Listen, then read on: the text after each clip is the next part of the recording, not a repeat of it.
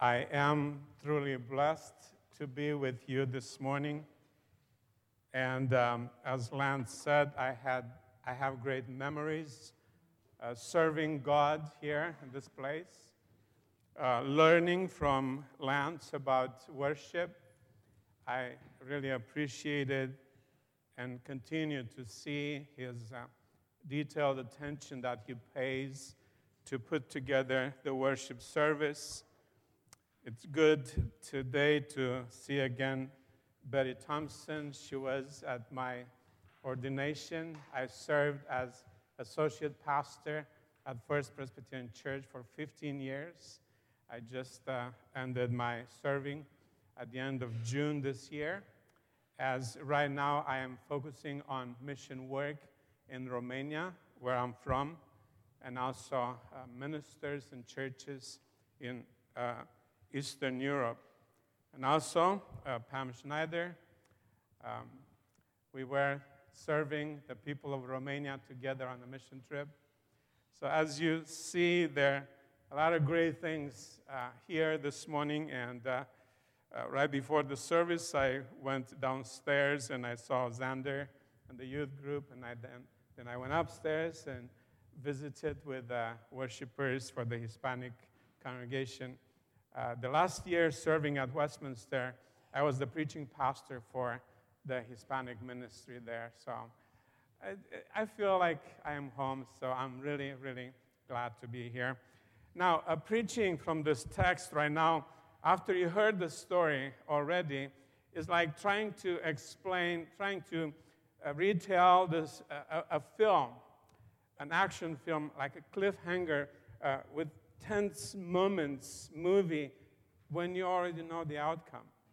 But uh, we'll give our best and uh, we'll just pay attention to what the Lord wants to teach us from this amazing text. This morning we will pick from the lineup of heroes of faith one person who will teach us about being tested by God, his response, his trust in the provisions of God, and the reward that came because of that unshakable faith that he has.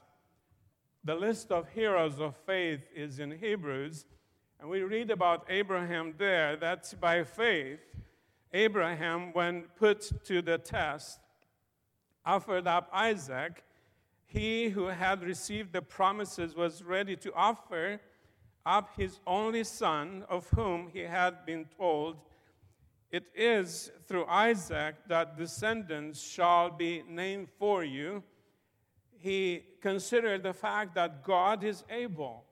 God is able even to raise someone from the dead. And figuratively, figuratively speaking, he did receive him back. God is testing us, just like he tested Abraham. God is testing us to provide and to prove our faith and the obedience, and sometimes those testings are coming through adversity and hardships. Uh, we will pick the story of Abraham from in chapter 12, where God is calling him out of his land. Abraham was born to Terah and they lived in Ur of, Chaldean, of the Chaldeans. And uh, from there, they traveled to Haran, and they settled there, but from there, God is calling Abraham. Listen to this great call, the surprising call of, Abra- of God to Abraham Go from your country and your kindred and your father's house to the land that I will show you. I will make of you a great nation, and I will bless you and make your name great, so that you will be a blessing. I will bless those who bless you, and the one who curses you I will curse. And in you all the families of the earth shall be blessed. Now, Abraham was 75 years old. He was very well established. He had friendship he was very well known in the community. And God suddenly calls him out and saying, Leave everything behind. and go to the place that I will show you, I will tell you about at the later time. If you were Abraham, I wonder how would you approach your wife, your spouse? God told me to leave. Okay, honey, but where are we going? I don't know. But he told us that we need to leave and we need to trust in him because he made this great promise and he said, Wherever I will take you, I will make you a great nation. So he sets out to leave that place, and there's a, about 1,500 miles of a journey of faith. Now, think about 1,500 miles. If you walk a little bit more than three miles, about four miles a day, it'll take you a whole year. So, a whole year they're walking together with the family and everything that they had, and, and constantly they have to keep in mind of the fact that they're going to a place. And, and God is leading them, and God is the one who called them to that place. Yet they have no idea where they're going. But in the process, God is with them. Scripture says that they go to the area around Bethel, and then they're going to Negev, and then because there's famine in the land. Wait a minute, God, you, you called us from a place where we had everything, and now we got to a place where there's no food. So the, the solution for that is let's go to Egypt. Well, the problem going to Egypt was that uh, uh, Sarah was a beautiful woman. And old Abraham comes with this great idea to his wife and said, Why don't we tell the Egyptians that you're my sister? So that, you know, everything will be fine with me, I'll be safe, and we'll be okay. So they go there, the Egyptians likes, they like Sarah, they tell Pharaoh, and Pharaoh said, Okay, bring her to me. And, and, and think about Abraham. His wife is now given to somebody else. God, is this for real? You, I know what I left there. Is it you really at work? Is, it, is this really your plan? uh, God inflicts some terrible illness on Pharaoh, and the, the, the, the, plot is discovered, and Sarah is returned back to Abraham. They're doing well. They're coming back to their land, they're, they're doing well. But there's, there's fights between Abraham and, and Lot and their servants. And, and another great idea comes let's split. Lot, you pick up whatever you want, that, whatever land you want, and I'll, I'll, I'll take the rest. God, is, is this really your plan? Is this why we left uh, the safety of our home? Um, living as a foreigner in a strange land and just living by faith and, and hoping and trusting in God that He is with you, it, it's, it's, it's an amazing thing. My family left Romania when I was 23 years old. Uh, there were eight of us, eight children. I'm the oldest. My youngest brother is, was uh, uh, one and a half years old. And we came uh, with the luggage. That's all we had. We left everything behind. I was 23 years old.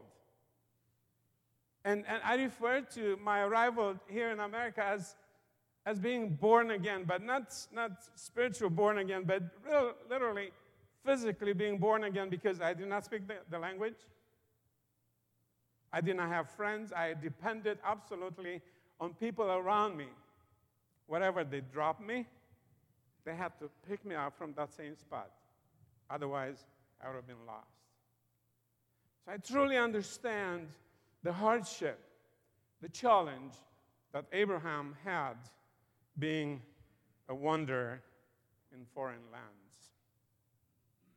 But God continuously comes to him and reveals his plan that he is going to make Abraham a great nation, that he's going to work through him. Verse 14 in chapter 13, God says, Raise your eyes now and look from the place where you are northward and southward and eastward and westward. All this, all this I will give to you. I will make your offspring like the dust of the earth, so that if one can count the dust of the earth, your offsprings also can be counted. Wow. So you, you're still in control. You, you're still at work. You're still there for us. But Abraham, he looks at the reality of the fact that now he's an old man and his wife also is advanced in age. so he talks to God and he's saying, How can that be? Because I don't have I don't have an heir. I continue childless. And the heir of my house is Eliezer of Damascus. God said, Come, look towards heaven and count the stars. And if you are able to count them, then he said to him, You shall, your, so shall your descendants be.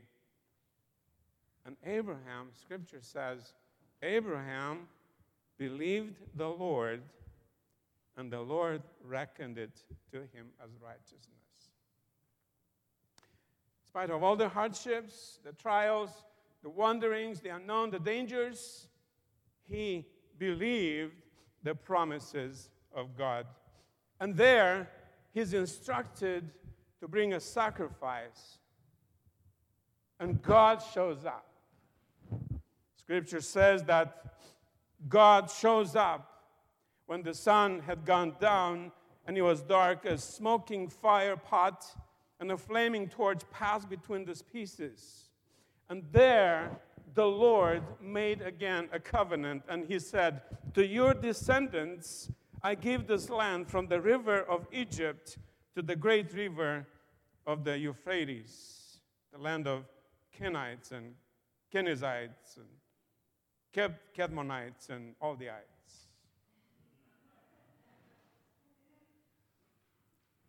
But still, still there's no heir. Still there's, there's no, no kid in his home.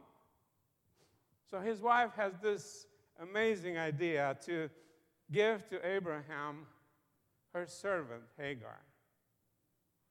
And she has a child. Now, Abraham is 86 years old. God, if you could not do it, we'll help you out with your plan. And now everything is settled. There seems to be a quiet time until Abraham is 99 years old.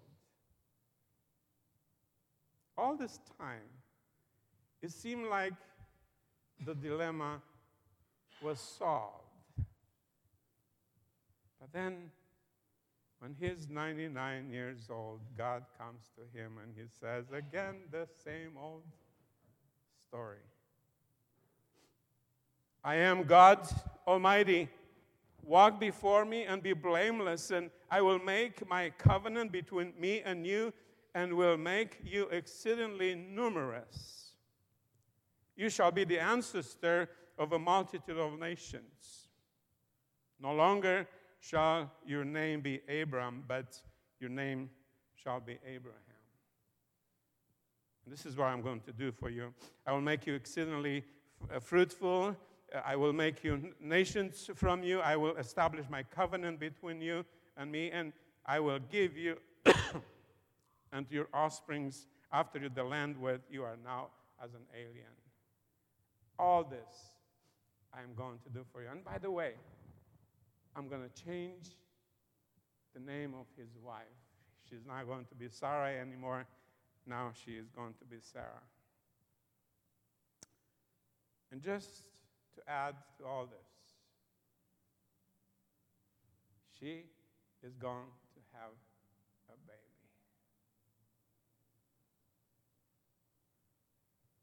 Abraham was so happy.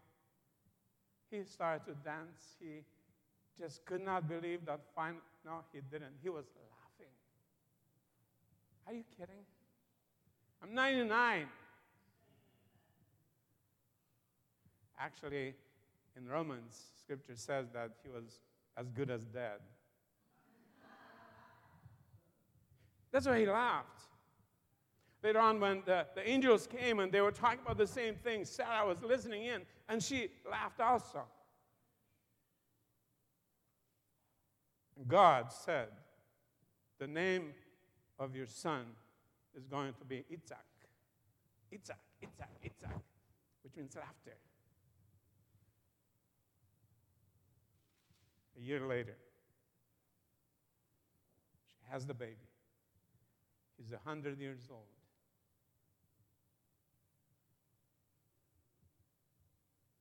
Sarah said, God has brought laughter for me.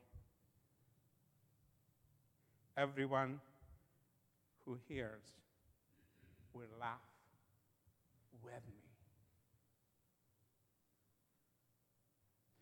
It's not going to be ridiculous anymore because our son is a reality. And we will laugh together. We will enjoy together the blessing and God's faithfulness. And this will be the perfect place for the story to end. But it didn't, because you heard the text this morning. Our text starts with these words after these things, after all these things that I just spoke about. God comes in and he tested Abraham. He had testing before, but this was the ultimate test. This was the ultimate challenge. Abraham saying, Here I am. He's ready. Actually, I love every time I, I hear people respond to this.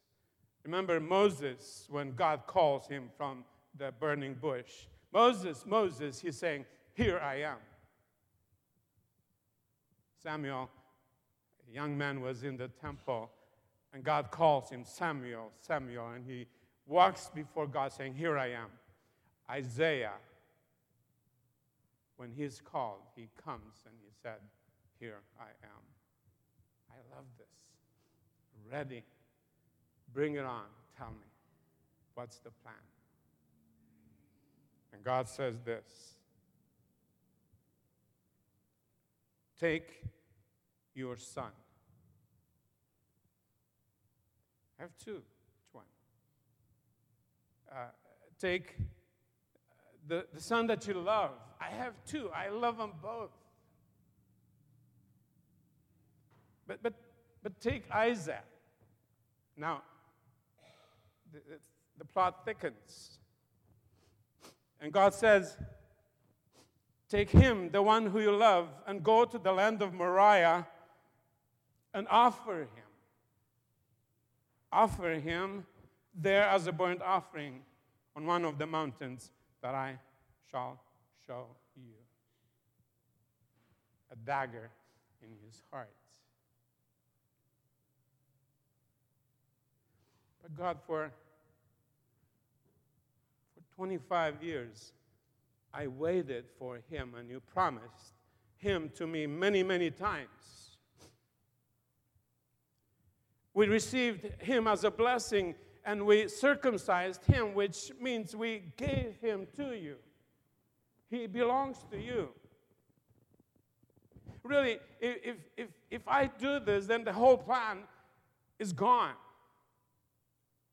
What you're planning to do, it's not going to be possible anymore. But what's interesting is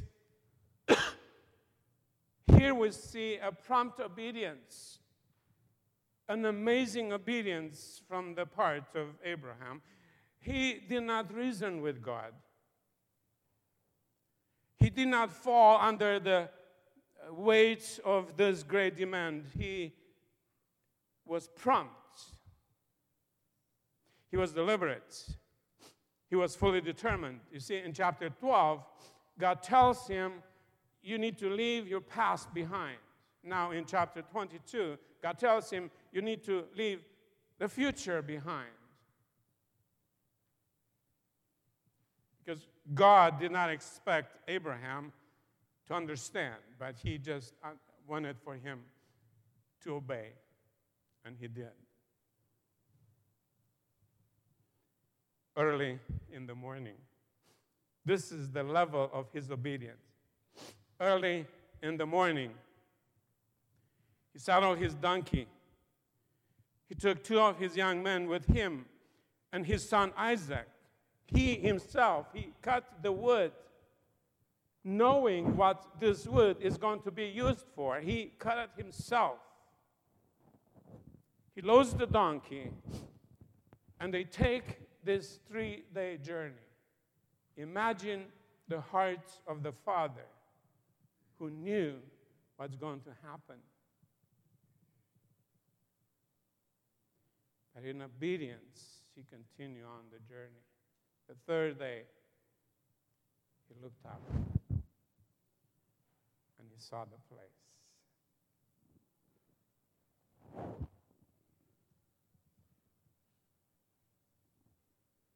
They stopped there. They unloaded the donkey. And Abraham said this to the two boys that were staying behind. He said this You stay here, and me and my son, we are going to go up the mountain to worship and we are going to come back. Did you catch? Did you catch the trust that he had? We are going and we are coming back.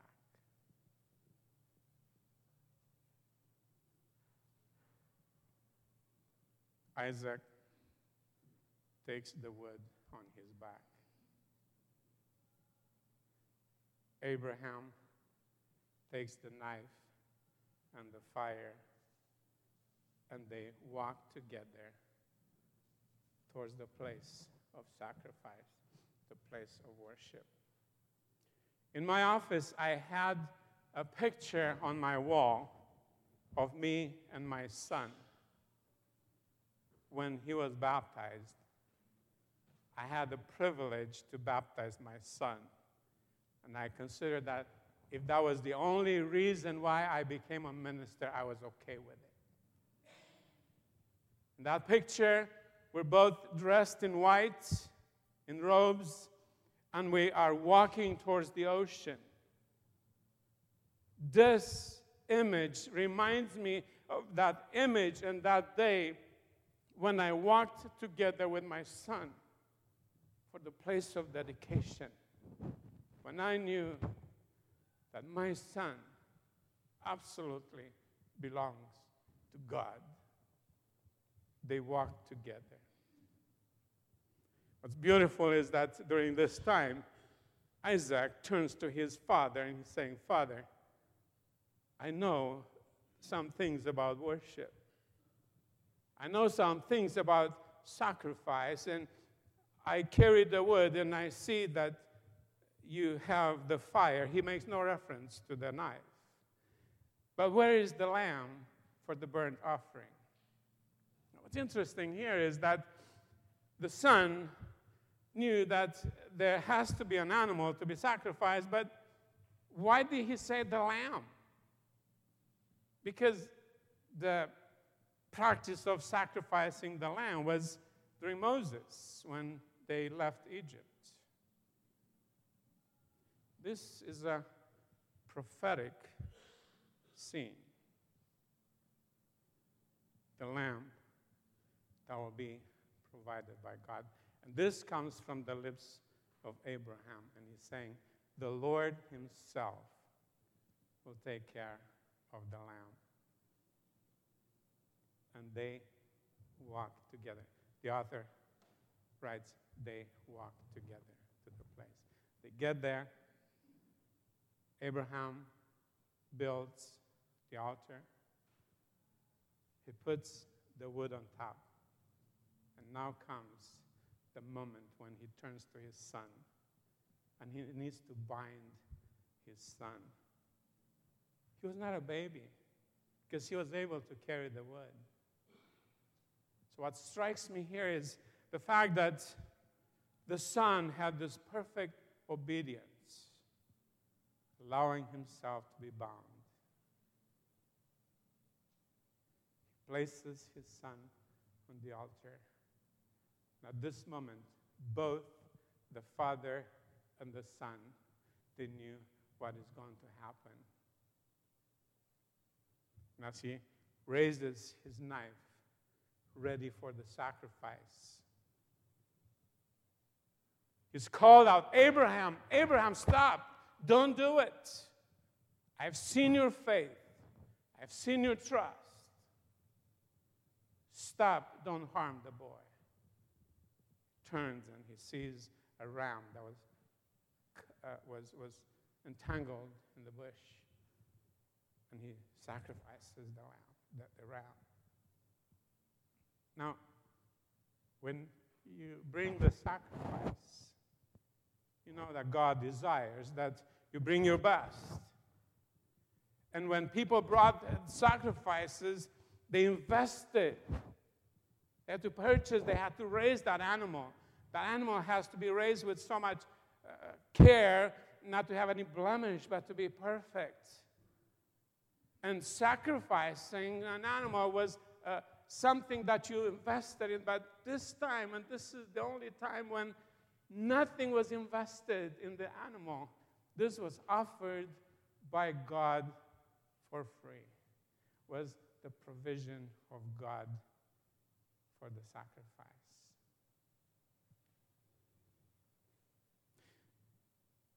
We saw the testing, the obedience, the trust. And now comes the reward. And God is saying, Because you have done this and have not withheld your son, your only son, I will indeed bless you and will make your offspring as numerous as the star of heaven and as the sand that is on the seashore. Now it's going to happen because you trusted me. I cannot go through the story without my attention being caught by the son's attitude, by his submission. He carried the wood. He allowed himself to be bound. He, he knew that he's going to be sacrificed. And I cannot escape the thinking that this is about Jesus. On the same mountain, a thousand years after this event, God speaks to David and he's saying, On this mountain, you should build a temple, the place of worship. And a thousand years later, Jesus Christ comes on the scene. We see John when he catches the Son of Man coming. The next day, John saw Jesus coming towards him and he declared, Here is the Lamb of God who takes away the sin of the world. Behold, the Lamb of God.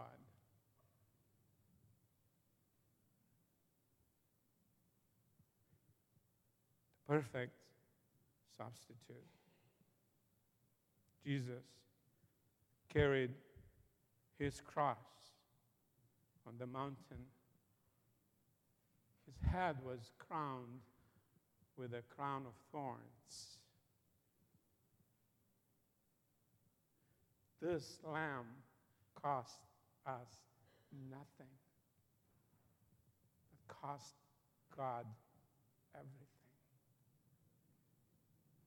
For God so loved the world that he gave his only begotten Son, so that whoever believes in him shall not perish, but have everlasting life.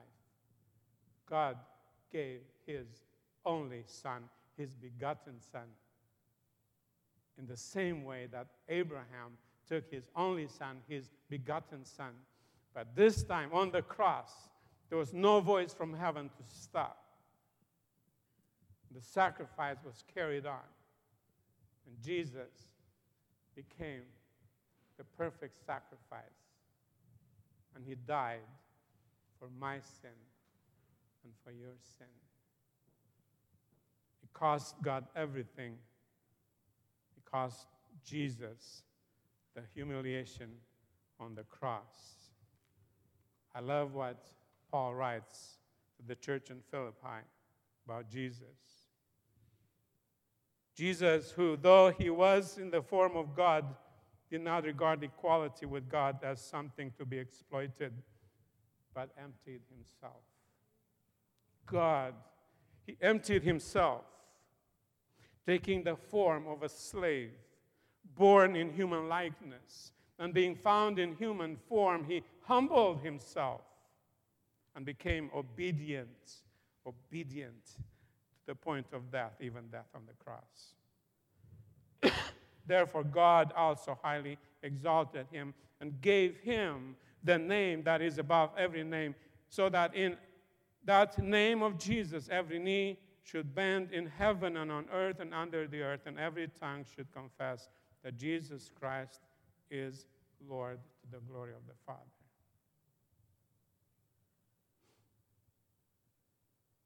What is our cost? Our cost is our obedience. When God called us, He chose us to, to be His. And He asked us to abandon our life of sin, to renounce and to confess, to return home, to surrender, to abandon ourselves, and to receive His grace. And by His grace, He's carrying us through each day. He calls us to a life of obedience. He calls us to a life of trusting Him. And I don't know in this place what kind of Moriah do you have in your life? Because in verse 14 in our text says this on the mount of the, the Lord will provide, as it is says to this day, on the mount of the Lord it shall be provided. God provides for us. Whatever Moriah you have in your life, like Abraham, you need to trust in Him